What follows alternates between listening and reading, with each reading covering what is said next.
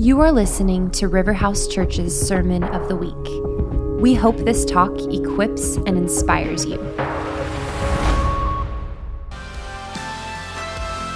Good, good evening, Riverhouse. How is everyone doing? Well, I'm going to have you uh, stand up in just one moment. We're going to read uh, scripture together. I'm excited for the sermon series. Who's, who's ready to jump in? Who was here last week? Who was not here last week and you yelled anyway? I'm just, I'm just joking. Uh, we're going to continue. We're going to call this uh, dynamic paradox, and I kind of opened up the idea of DNA and how DNA is the it's it's what creates every cell of our bodies, and uh, we're going to lay a foundation of the DNA of Riverhouse, the core values of what makes us uh, Riverhouse, what this grace of God is, this holy seed that He's spoken, and the promises and the identity that He's given us as a church family. And uh, we're going to lay this, I'm going to present this uh, over a series of weeks through the form of paradox. And so uh, the first one tonight, uh, it's, it's on intimacy and mystery. And so I'm going to have you stand, I'm going to read a couple verses, and then we will uh, go on a journey in the Word of God together tonight. So this first is it's John 13, 23 through 25. And it says, There was reclining on Jesus' bosom one of his disciples whom Jesus loved. So Simon Peter gestured to him and said, Tell us who it is of whom he's speaking. And he, leaning back thus on Jesus' bosom, said to him, Lord, who is it? And then I'm going to read a few verses from Revelation of the same disciple who Jesus loved. This is Revelation chapter 1, verse 12 through 17. It says, Then I turned to see the voice that was speaking with me. And having turned, I saw seven golden lampstands, and in the middle of the lampstands, I saw one like a son of man, clothed in a robe reaching to the feet and girded across his chest with a golden sash. His head and his hair were white like white wool, like snow, and his eyes were like a flame of fire. His feet were like burnished bronze when it had been made to glow in a furnace, and his voice was like the sound of many waters. In his right hand he held seven stars, and out of his mouth came a sharp two edged sword, and his face was like the sun shining in its strength. When I saw him, I fell at his feet like a dead man. That's the word of the Lord.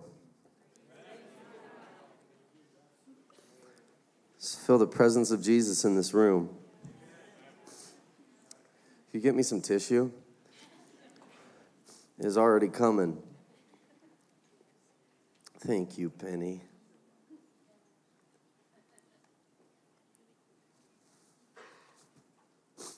So, DNA is not so much about what we do, but it's about the building block of what will infuse all that we do here. And so, uh, this is not going to be oriented around behaviors, but more about core principles, fundamentals that are actually creating uh, the environment of everything that we do. So, we talk about prayer, you know, family, and mission.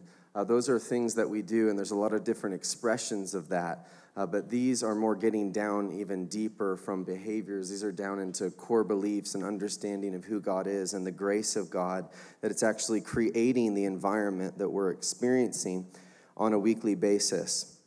So, tonight, talking of intimacy and mystery, uh, this is a paradox. And again, a paradox is when there's seemingly contradicting ideas contained within the same truth and there's tension within paradox, and it's actually the navigating of that tension, which we can only do through relationship on, with God, that actually teaches us wisdom and teaches us how to process like God. That's a 30 second recap of last week. So if you weren't here, you can listen to it. Uh, and now we're going to go on a series of actually unpacking real, live, dynamic paradoxes that are shaping this community on a week to week basis. And so, intimacy and mystery. So to define for you and make, make you just really clear the appearing the appearance of the, the contradiction within this paradox is intimacy is this. This is just the dictionary. closeness, familiarity, knowledge of, or friendship, right? And the definition of mystery is something difficult or impossible to understand or explain. So, God is desiring that we would both be intimate with Him, and yet He is also a mystery. And this is a paradox that is very vital to River House Church. So, when I speak of intimacy, closeness, familiarity, uh, there's a number of passages that I'll just list here, and you can do your own study. And this is all throughout Scripture. Uh, but probably most poignantly would be John 17, where Jesus is praying for this union, that we would be one as Him and the Father are one, uh, unified union in, in some type of a, a, a mystical union that we don't quite understand. But we see all throughout, particularly John's Gospel, Jesus using this language of absolute dependence, but such intimate connectivity to His Father. And then He invites His disciples, you and I, into that same type of union, John 15, which we talk about all the time here, that a vine be connected to its branch. There's an actual physical union, it's a spiritual union, there's an emotional union. Jesus says, I want to come and make my home inside of you, right? This is language of intimacy right? In Ephesians 3, which is a prayer I reference often, Paul says that we would know, yada, experientially come to know and grasp the love of God, which surpasses knowledge, right? God is inviting us into intimacy, right? It says that Enoch walked with God which was a euphemism of familiarity. That was a friendship. John 15, later, John 15, 15, Jesus says, I've called you friends right? Friends are familiar, friends know things. He says friends will get things disclosed to them. In Galatians 5, it says that we're to keep in step, to walk with the Spirit. God has invited us to know Him, to be familiar with Him, to be very close to Him, to be very comfortable with Him. Can I get an amen? Right? God became a man and He lived with 12 guys. Like, guys, do you get sick of living with guys sometime? Right? Why do you get sick of each other? Because you won't get your peanut butter off the spoon and you put it in the sink. that Dave taught me that one, right? Like, like because we're so close and familiar. It's like, dude, right? This is Jesus. Like we sometimes I think we over spiritualize. Like it was just this glow the whole time. No, they're probably Jesus is driving me crazy right now. He keeps taking the bet. You know what? Like you know they're in community. All right, intimacy. God has invited us into the union that He has as Father, Son, Holy Spirit, this perfect community, this perfect knowing. That is what heaven is, and we have been invited into it through the shed blood and the broken body of Jesus Christ right? And when we speak of mystery, this is just as prevalent throughout the scriptures. And let's just start with John 1, where it says that the eternal word that was with God and was God and was part of creating all of the cosmos became flesh. And as Eugene Peterson put it in the message, came and moved into our neighborhood. How do you comprehend that God became a man? The incarnation of Jesus Christ is perhaps the greatest mystery. We're, we're told that he was born of a virgin, an immaculate conception, which I do believe in. That is a mystery. How do you understand that? Right? Uh, Colossians, verse 1. Uh, this is, uh, sorry, not verse 1, chapter 1. This is Paul, and he says, Of this church I was made a minister according to the stewardship from God bestowed on me for your benefit so that I might fully carry out the preaching of the word of God. That is the mystery which has been hidden from past ages and generations, but has now been manifested to his saints, to whom God willed to make known what is the riches of the glory of this mystery among the Gentiles, which is Christ in you, the hope of glory. How do you understand that Christ lives inside of you? Right? Romans 1, it says that all creation reveals the glory of God. Right? You know, we're in this uh, travel uh, crazed world right now. And, I, you know, you get on Instagram, you see these amazing pictures of places sometimes. You know what I'm talking about? Any of you ever got like overwhelmed? You're like, I'm never going to see like so much beauty that's on this earth. Right? We could spend our entire lives trying to discover the glory of the earth. Go and travel to all the amazing places, but we would still probably fail to go to the depths of the Mariana Trench, to go to the heights of the Himalayas, to go to go to just what the created earth carries. Much less the beauty that we see in these, these telescopic images of black holes and, and, and, and you know, these huge, massive mega stars and galaxies that are beyond our reach. We can't explore what we can see. We can't even explore our own planet. And yet, it is revealing the glory of God. It's a visual aid. The beauty of the world, what we've inherited as a gift, is a visual aid to teach us how unsearchable our God is. And then, Christ, and then Paul says, Yeah, I'm gonna make known to you this mystery, the one in whom and by whom and through him all of it was created by. He lives inside of you. Anybody understand that one? No, it's a mystery. It's difficult or impossible to understand, to know, to explain, right? We, we talk about things like prophecy, healing, miracles. Do we understand how God speaks to us? I haven't figured it out. Do we understand why God heals and then someone else doesn't get healed in the same meeting? No, we haven't figured it out. There is so much mystery involved in, in Christianity. Right? He is a God of intimacy, and He is a God shrouded in mystery. And that is a paradox that He has invited us to navigate and to hold intention throughout all the days of our lives. All right, so intimacy, I'm just gonna further kind of building an understanding of these very core things to our spirituality within Riverhouse, to our DNA. All right, so intimacy is predicated on the practice of vulnerability. Say vulnerability. vulnerability. Who's heard vulnerability talked about around here? Who's been freaked out by vulnerability around Riverhouse? I have. Apparently, you guys are liars. All right, so this is the definition of vulnerability it is the quality or state of being exposed to the possibility of harm, either physically or emotionally. That's what vulnerability is defined as. Right? So vulnerability is a risk, but we have learned in our culture that we risk the exposure of vulnerability for the safety that comes in the connection of intimacy. Right? Because you cannot have intimacy unless there's two-sided vulnerability. Right? If there's one-sided vulnerability, there will always be a power dynamic at play. Right? Think of a counseling office or think even it can be the person who's leading can be the vulnerable one and one invulnerable. But to have intimacy, right? And, and ministry, leadership, those can be good. Power dynamics are not always bad, right? Jesus came and he was teaching his disciples, right? But the goal, what Jesus wants, and that's why he calls us his bride, is he wants intimacy, which is two sided vulnerability. It is where the vulnerability of two free, you know, individuals with free will choose to expose themselves to the potential of harm, being judged, being rejected, being whatever it is, right? You expose yourself, and there is intimacy that is created. Right? And intimacy is one of the most beautiful gifts. It is what we are all longing for at a deep, fundamental level. It is to be seen and to see and to be known and to know.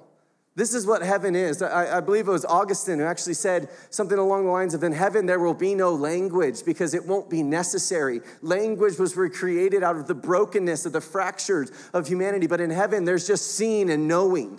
You just see and you know. Right, we're created for this, but it's predicated. We cannot get to the glory, the safety, the beauty, the comfort, the connection of intimacy unless we risk the exposure of vulnerability. And it is why we so relentlessly pursue vulnerability in this church. It is why we have things like Journey to Wholeness. Can I get an amen? amen? The reason we do that, the reason that we would create something like that is because the DNA of this church is fundamentally we believe in a God who wants real, raw, authentic, vulnerable connection with us. A God that exposes himself and becomes vulnerable in the, in the hope and the pursuit of our hearts that we will respond in the same way and experience intimacy. Right? He's a God of intimacy. So, intimacy is predicated on what? Vulnerability. Right now, mystery is predicated by the belief in the transcendence of God. Right? We have mystery in our lives when we believe God is transcendent. And this is what transcendent means above or beyond the range of normal or merely physical human experience. So, a good synonym for this would be supernatural. The supernatural, a belief in the supernatural, is actually what opens us up to experiencing mystery right? So, in the same way that I can't experience intimacy unless I'm choosing to risk vulnerability, I will not be able to have a, an experience of, of knowing God as a mystery or beholding Him. Knowing is probably the wrong word, unless I have a fundamental belief that God is transcendent. I have an expectation of a supernatural activity and relationship with God because He is above and beyond my ability to perceive and understand and know. He is God, creator, and I am man. I am finite and limited. He is not. Right? We have to believe this, and that is why we believe in a supernatural culture around here. It is why we believe in things like tongues and prophecy and healing and miracles, right? It is not because I think it's like really explainable and I have a nice, like, no, I think it's weird. if I was trying to be cool and relevant and like fit in with mainstream culture, I would never believe in those things. Because it's like, yeah, no, I know, it's weird.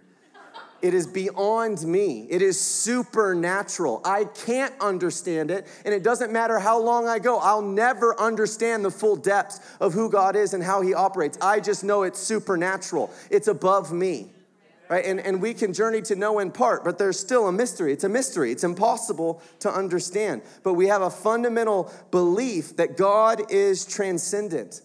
And so, part of actually coming into that belief, because we can have, you know, how, many of you know as Christians, we can have head beliefs that are different than heart beliefs, right? We can, we have like an intellectual brain that learns by study and scripture and ration. We have an emotional brain that learns by experience. So, a lot of people have an intellectual belief in the transcendence of God, but their emotional brain does not believe in a transcendent God. It believes in, well, everything I see is actually very much within my own means, right? So we, we have to recognize that we're living in a culture that is actually uh, has experienced a divorce between the spiritual realm and the natural realm. And the, the word for that would be Platonic dualism. And Plato was a philosopher that's very uh, significant in, in the history of the Age of Enlightenment and the scientific Western world. Uh, he's, he's like a father of thought of, of Western culture. And he had a, a belief that the natural world uh, was like uh, sick and, and diseased and ugly and, and like less than, and the spiritual world was to be exalted. And that has not necessarily translated to the same today, but he, he severed this understanding that there are two separate things. Right? If you go to nations like uh, India or Africa or other places in the world, they don't believe this. They see everything as it's one. It's spiritual, it's physical, because we're spiritual and we're physical. But we have a divorce in our minds that is very, very deeply ingrained because we've been raised in a Western scientific culture. Right? And I am not anti science, but we have to understand uh, that God has made us. We are both spirit and we are body. There is a spiritual realm and there is a physical realm, and they're all happening at the same time. And they're not disconnected. And we can't put a box and say, Well, how's your spiritual life doing? That question would make no sense to a Hebrew. They'd be like, What do you mean, my spiritual life? I only have one life. There's no dualism in me right? This is part of what's created the, the, the crisis where the church is locked in the church during spiritual things and then they don't know how to be spiritual when they're doing natural things at work right? It's because of this dualism. So we're mending we're, we're in a process of mending this divorce in our minds so that god can actually bring us back into wonder and an understanding of his transcendence his supernatural inbreaking into our lives. I want to read one more quote and this is this is by, again, this is out of the Richard Foster's book, The Celebration of Disciplines. Where's my mark? He says this Often I've discovered that those who so freely debunk the spiritual world have never taken 10 minutes to investigate whether or not such a world really exists. Let me suggest we take an experiential attitude towards spiritual realities. Like any other scientific endeavor, we form a hypothesis and experiment with it to see if it's true or not. If our first experiment fails, we don't despair or label the whole business fraudulent. We re examine our procedure, perhaps adjust our hypothesis, and try again. We should at least have the honesty to persevere in this work to the same degree we would in any field of science. The fact that so many are unwilling to do so betrays not their intelligence, but their prejudice. Food for thought. I'm not going to try to solve that all for you, I'm just going to make you aware of that. So, intimacy is predicated on vulnerability, the, the, the mystery of God, actually beholding his mystery, is predicated on belief in a supernatural, transcendent God and a supernatural, transcendent relationship with this God.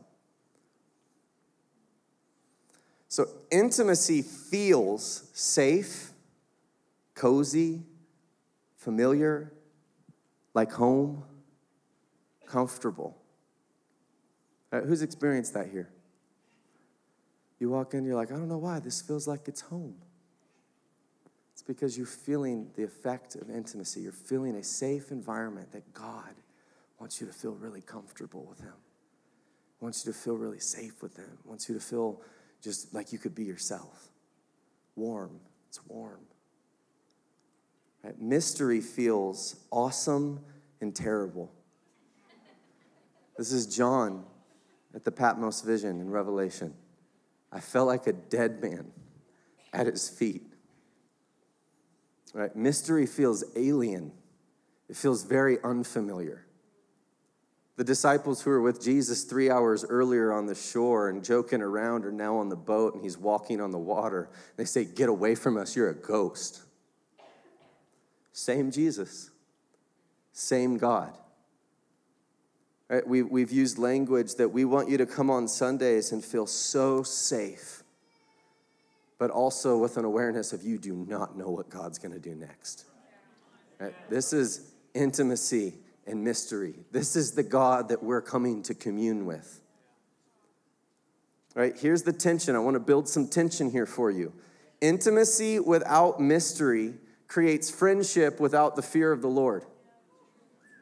Right? So you can fall into the trap of emotional brain here, emotionally believing that you know and understand who God is. Those are nervous laughs. Uh, that's what happens. When we have intimacy without mystery, we get real familiar with God. I think I know him. I think I got him figured out. I've been a Christian for 40 years. I got it figured out. No, he is the God who created the galaxies, and all creation reveals just an aspect of his glory. He is absolutely unsearchable. We're just at the beginning of the beginning of understanding who this God is.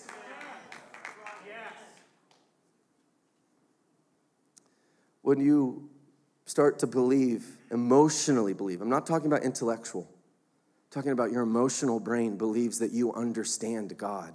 You will put him in a box. You'll lose your sense of wonder and ultimately lose sight of his glory.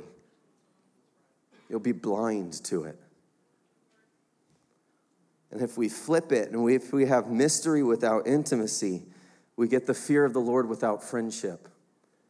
And we emotionally fall into the trap of believing that God is far too high, holy, lofty, powerful to be involved in the little details of my life. And he becomes unapproachable, he becomes distant. We lose our sense of comfort and safety, and ultimately that severs us from connection. We have to have both.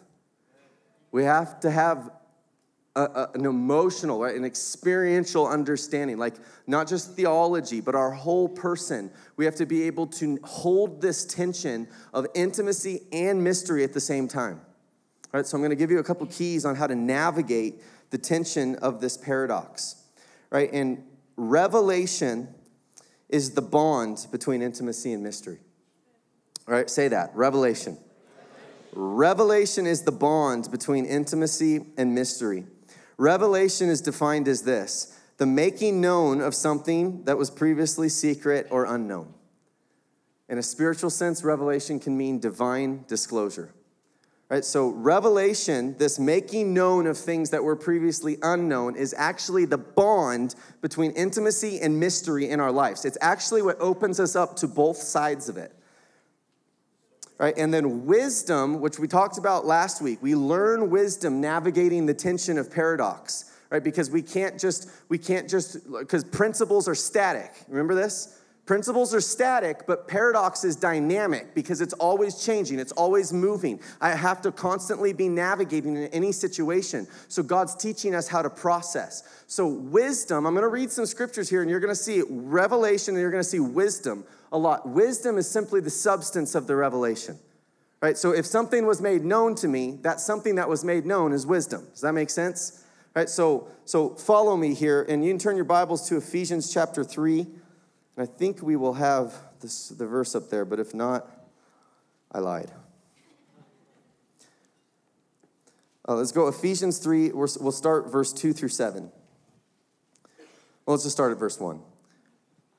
For this reason, I, Paul, the prisoner of Christ Jesus, for the sake of you Gentiles, if indeed you've heard the stewardship of God's grace which was given to me for you, that by revelation there was made known to me the mystery as I wrote before in brief. By referring to this, when you read, you can understand my insight into the mystery of Christ, which in other generations was not made known to the sons of man, as it has now been revealed to his holy apostles and prophets in the Spirit. To be specific, that the Gentiles are fellow heirs and fellow members of the body and fellow partakers of the promise in Christ Jesus through the gospel, of which I was made a minister according to the gift of God's grace which was given to me by the working of his power. So, what's Paul saying here? Paul's saying, by revelation, I had a revelation, and God took the mystery that had been hidden and he revealed this mystery to me. Does this make sense? Paul's saying, uh, this mystery that was unknown to me, it became known to me by revelation. Good? All right, now let's keep going. Verse 8 To me, the very least of all saints, this grace was given to preach to the Gentiles the unfathomable riches of Christ, unfathomable, incomprehensible, and to bring to light, say that, bring to light, right? Is another way of saying to make known what is the administration of the mystery which for ages has been hidden in God who created all things so that the manifold wisdom of God might now be made known through the church to the rulers and authorities in heavenly places. So, what's Paul saying here? By revelation, the mystery was made known to me. And now he's given me grace that I can make it known to you so that this, this mystery can actually be turned to knowledge. Right? He's like saying, I, I, I can take of the mystery, and now I've been anointed by God to bring you into the knowledge of the mystery that I know. Right? Now, now turn left a little bit to 1 Corinthians chapter, chapter 2. So Paul's like, I'm, I'm going to take the mystery, I want to make it known to you so that you can come into intimacy, right? Now watch this. This is 1 Corinthians chapter, chapter 2, verse 6. This is Paul. Yet we do speak wisdom among those who are mature, a wisdom, however, not of this age or of the rulers of this age who are passing away. But we speak God's wisdom in what? In a mystery, the hidden wisdom which God predestined before the ages to our glory, the wisdom which none of the rulers of this age understood. For if they had understood it, they would have never crucified the Lord of glory. But just as it is written, things which eye has not seen and ear has not heard, and which have not entered the heart of man, all that God has prepared for them, for those who love him. For to us, God revealed, say revealed, revealed them through the Spirit, for the Spirit searches all things, even the depths of God. So now check it. This is, this is the exact opposite. Now Paul says, Yeah, but to the mature, this is what I do. I speak wisdom in a mystery so that you have to navigate that mystery so that it can draw you into the depths of God. He's saying, I go and I only preach Christ crucified and the power of the Holy Spirit, but to the mature, I come and I speak wisdom in a mystery, meaning beyond your ability to cognate with your own mind. The only way you'll get it is if you go to the depths of God, because that's where I got it. So as I make known to you the mystery with wisdom, that wisdom is in a mystery and it's gonna draw you back down to the depths of God into intimacy. Are you confused? This is the tension of paradox. But this is the point I'm trying to make. Revelation is the bond between intimacy and mystery. Intimacy, because revelation makes known to you things that were previously unknown and hidden. And then in making those things known to you, it links you to mystery because as you come into that knowing, you also come into an awareness of how much more you do not know. I'm serious. Who's had this experience?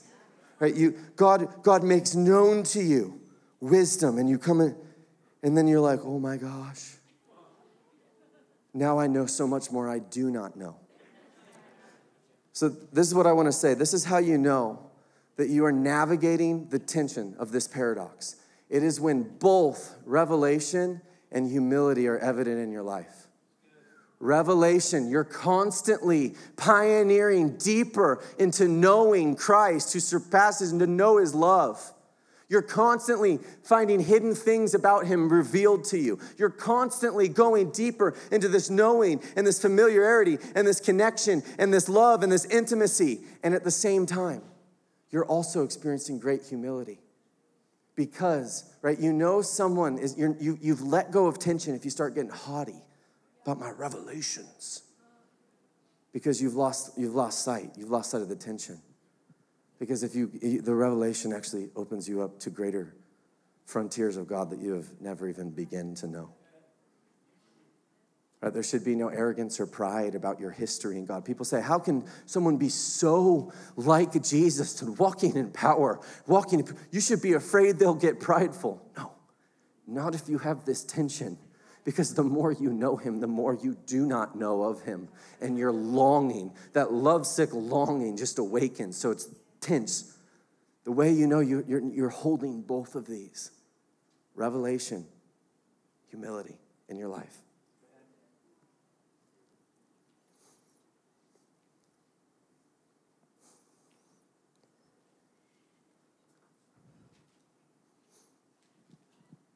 At the core of this paradox is the incarnation of Jesus Christ. He is the mystery of God.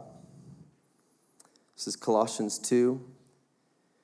It says, I want you to know how great a struggle I have on your behalf, and for those at Laodicea, that their hearts may be encouraged, having been knit together in love and attaining to all the wealth that comes from a full assurance of understanding, resulting in a true knowledge of God's mystery that is Christ Himself.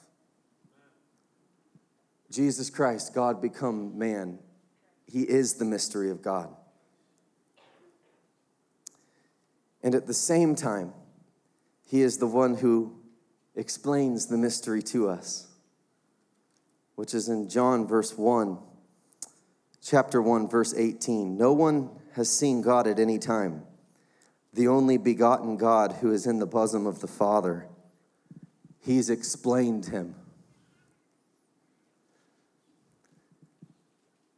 So the navigation of all the tension and the wrestling and, and, and, and the being humbled by perhaps experiencing God in ways that you don't know or understand or make you uncomfortable. And the embracing of, of the exposure of vulnerability and coming into connection with God, like all that's entailed in this, it will lead you to Jesus, to this God became man, because Jesus came to put a face on God. And now he's called you and me to put a face on Christ. That is the mystery. So, in a strange way, intimacy actually is the greatest mystery. I'm not trying to answer questions for you, I'm trying to produce questions in our searching to know God, to know the unknowable, we will be forced to relinquish our desire to possess, to own, or to control. And we will learn to relinquish and become present to what God is wanting us to behold. We have to relinquish. We don't get to possess. We don't get to understand and know like we're the ones with the power. As we relinquish, we enter the joy of just beholding. I behold you. The same disciple that had his face against Jesus' chest is the one who fell like a dead man at his feet. We will never be in control. but we get the beauty and the gift and the privilege of simply beholding Jesus, the mystery of God, who also explains the mystery of God, who also is alive inside of me, drawing me into union.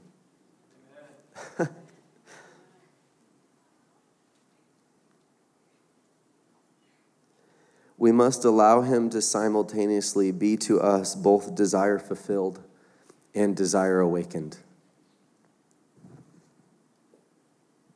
He's good at it. He's good at it. I feel like God wants to bring us back into tension tonight.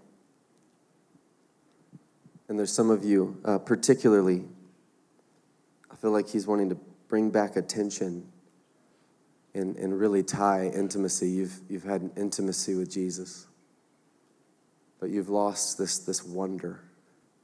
Right? Friendship without the fear of the Lord, which also can be true in our interpersonal relationships. And I've heard it deemed a, a spirit of familiarity. Right? We should be more in awe of our, our friends and our spouses and the people that we rub shoulders with all the time. We should be more in awe with them, of them, the longer that we're in relationship. But we know our human tendency is the opposite. And I'm with you on that. Right, so these, these tensions, this DNA, it's affecting human and divine relationship, but it'll also manifest in human to human relationship. Right? And a fear of the Lord is one of the greatest gifts that we can be given. The mending of this divide between the spirit and the natural. Uh, it's a beautiful thing. Uh, but Ephesians 1, this is where I want to close today. This is Paul praying. He has two great prayers in Ephesians. The first is Ephesians 1, uh, verse 16 through like uh, 23. And then the second is Ephesians 3, 14 through 21. Uh, but in this first prayer, in Ephesians 1, says that the God of our Lord Jesus Christ, the Father of glory, may give to you a spirit of wisdom and of revelation in the knowledge of Him. I pray that the eyes of your heart would be enlightened or flooded with light. And I, I feel like God wanted me to pray and have a, a time for us to respond, but we're going to just do it silently to actually invite that God would come and fill us with a spirit of wisdom and revelation that would actually draw us into the tension of being in relationship with a God of intimacy who is also a God of mystery. And there may be repentance that some of you want to make tonight. Uh, repentance for, for pride or arrogance surrounding revelation. Uh, repentance for spiritual boredom, thinking that you've got it all figured out uh, for skepticism about things of the spiritual aspect of God, which is actually man putting God in the box of our own comfort zones. And God just wants, He's just inviting like this to say, you know, God, repentance is to change the way you think. It's not to cry on the floor and say how sorry you are. It's to say, I'm ready for new perspective. And I ask that you'd fill me with wisdom and revelation that would actually give me the ability to enter into new perspective. This is all about grace.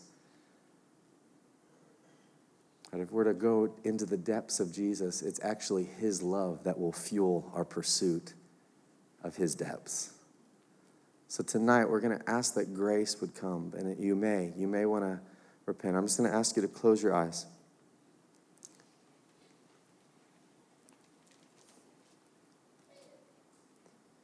And if there's areas that you need to repent for, you just tell Jesus you're sorry and say, I'm ready to change the way that I think about you. And I'm ready to, to open up to new perspective. And I'm ready to let you be God in all that you are a God of intimacy and a God of mystery in my life.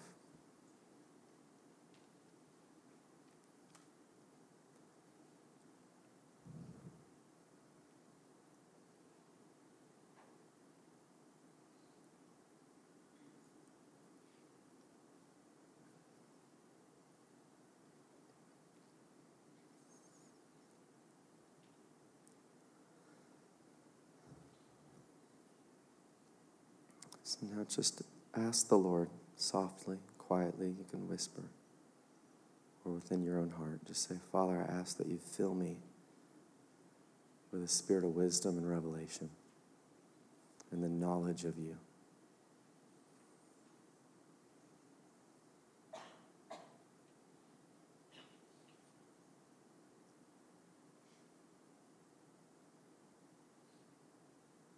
You are the God of mysteries who reveals mysteries. You're a God of intimacy who's always drawing us deeper into intimacy. Lord, we relinquish our desire to understand right now, and we ask that you would just fill us. Fill us with a spirit of wisdom and revelation. Edify our inner man. God, open the eyes of our hearts, flood them with light, I ask in the name of Jesus, that we will be able to see and perceive with greater clarity, depth, and insight into the mystery of who you are. God, make known to us the riches of this mystery like you made them known to the Apostle Paul. Lord, we invite you to come and speak and to reveal secret and hidden things in your scriptures, through your scriptures, through Christian community, God, through the beauty of how you've expressed yourself over the centuries. Reveal still, God, the depths of your glory, we ask.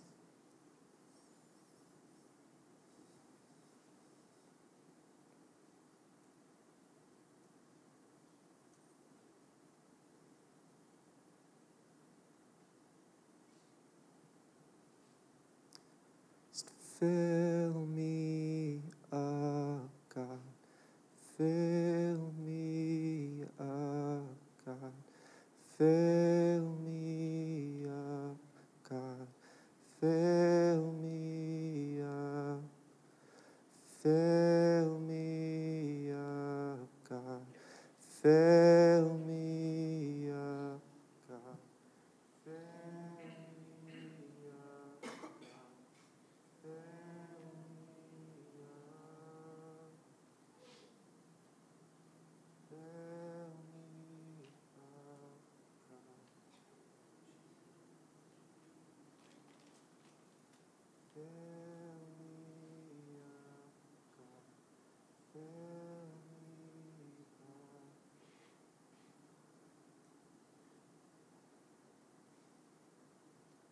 Lord, I ask that our minds will shift down into our hearts. They will sink deep into an environment of love and knowing. And that you will enlighten our hearts and enlighten our minds. With the wisdom and the revelation of heaven. Just put that in your own words to God. It says to boldly approach the throne of grace and to ask Him for grace. Ask Him to open your eyes.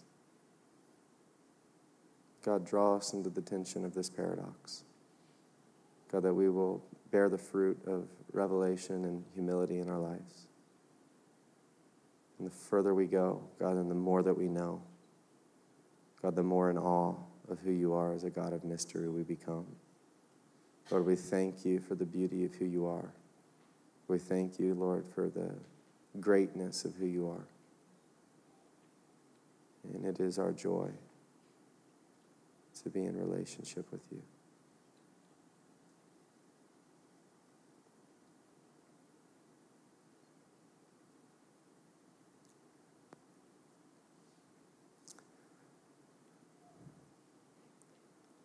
Just going to stay here. Uh, ministry team, you can come forward if you'd like. And we'll just soft close service. Uh, if you like ministry, we'd love to pray for you. We can turn the lights down.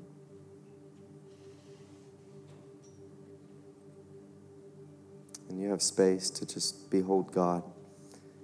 And you're also blessed to leave.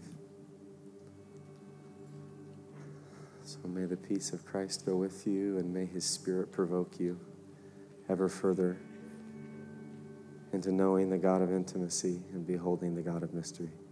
Be blessed. Thanks for listening to the River House podcast. For more information, visit riverhouseministries.com.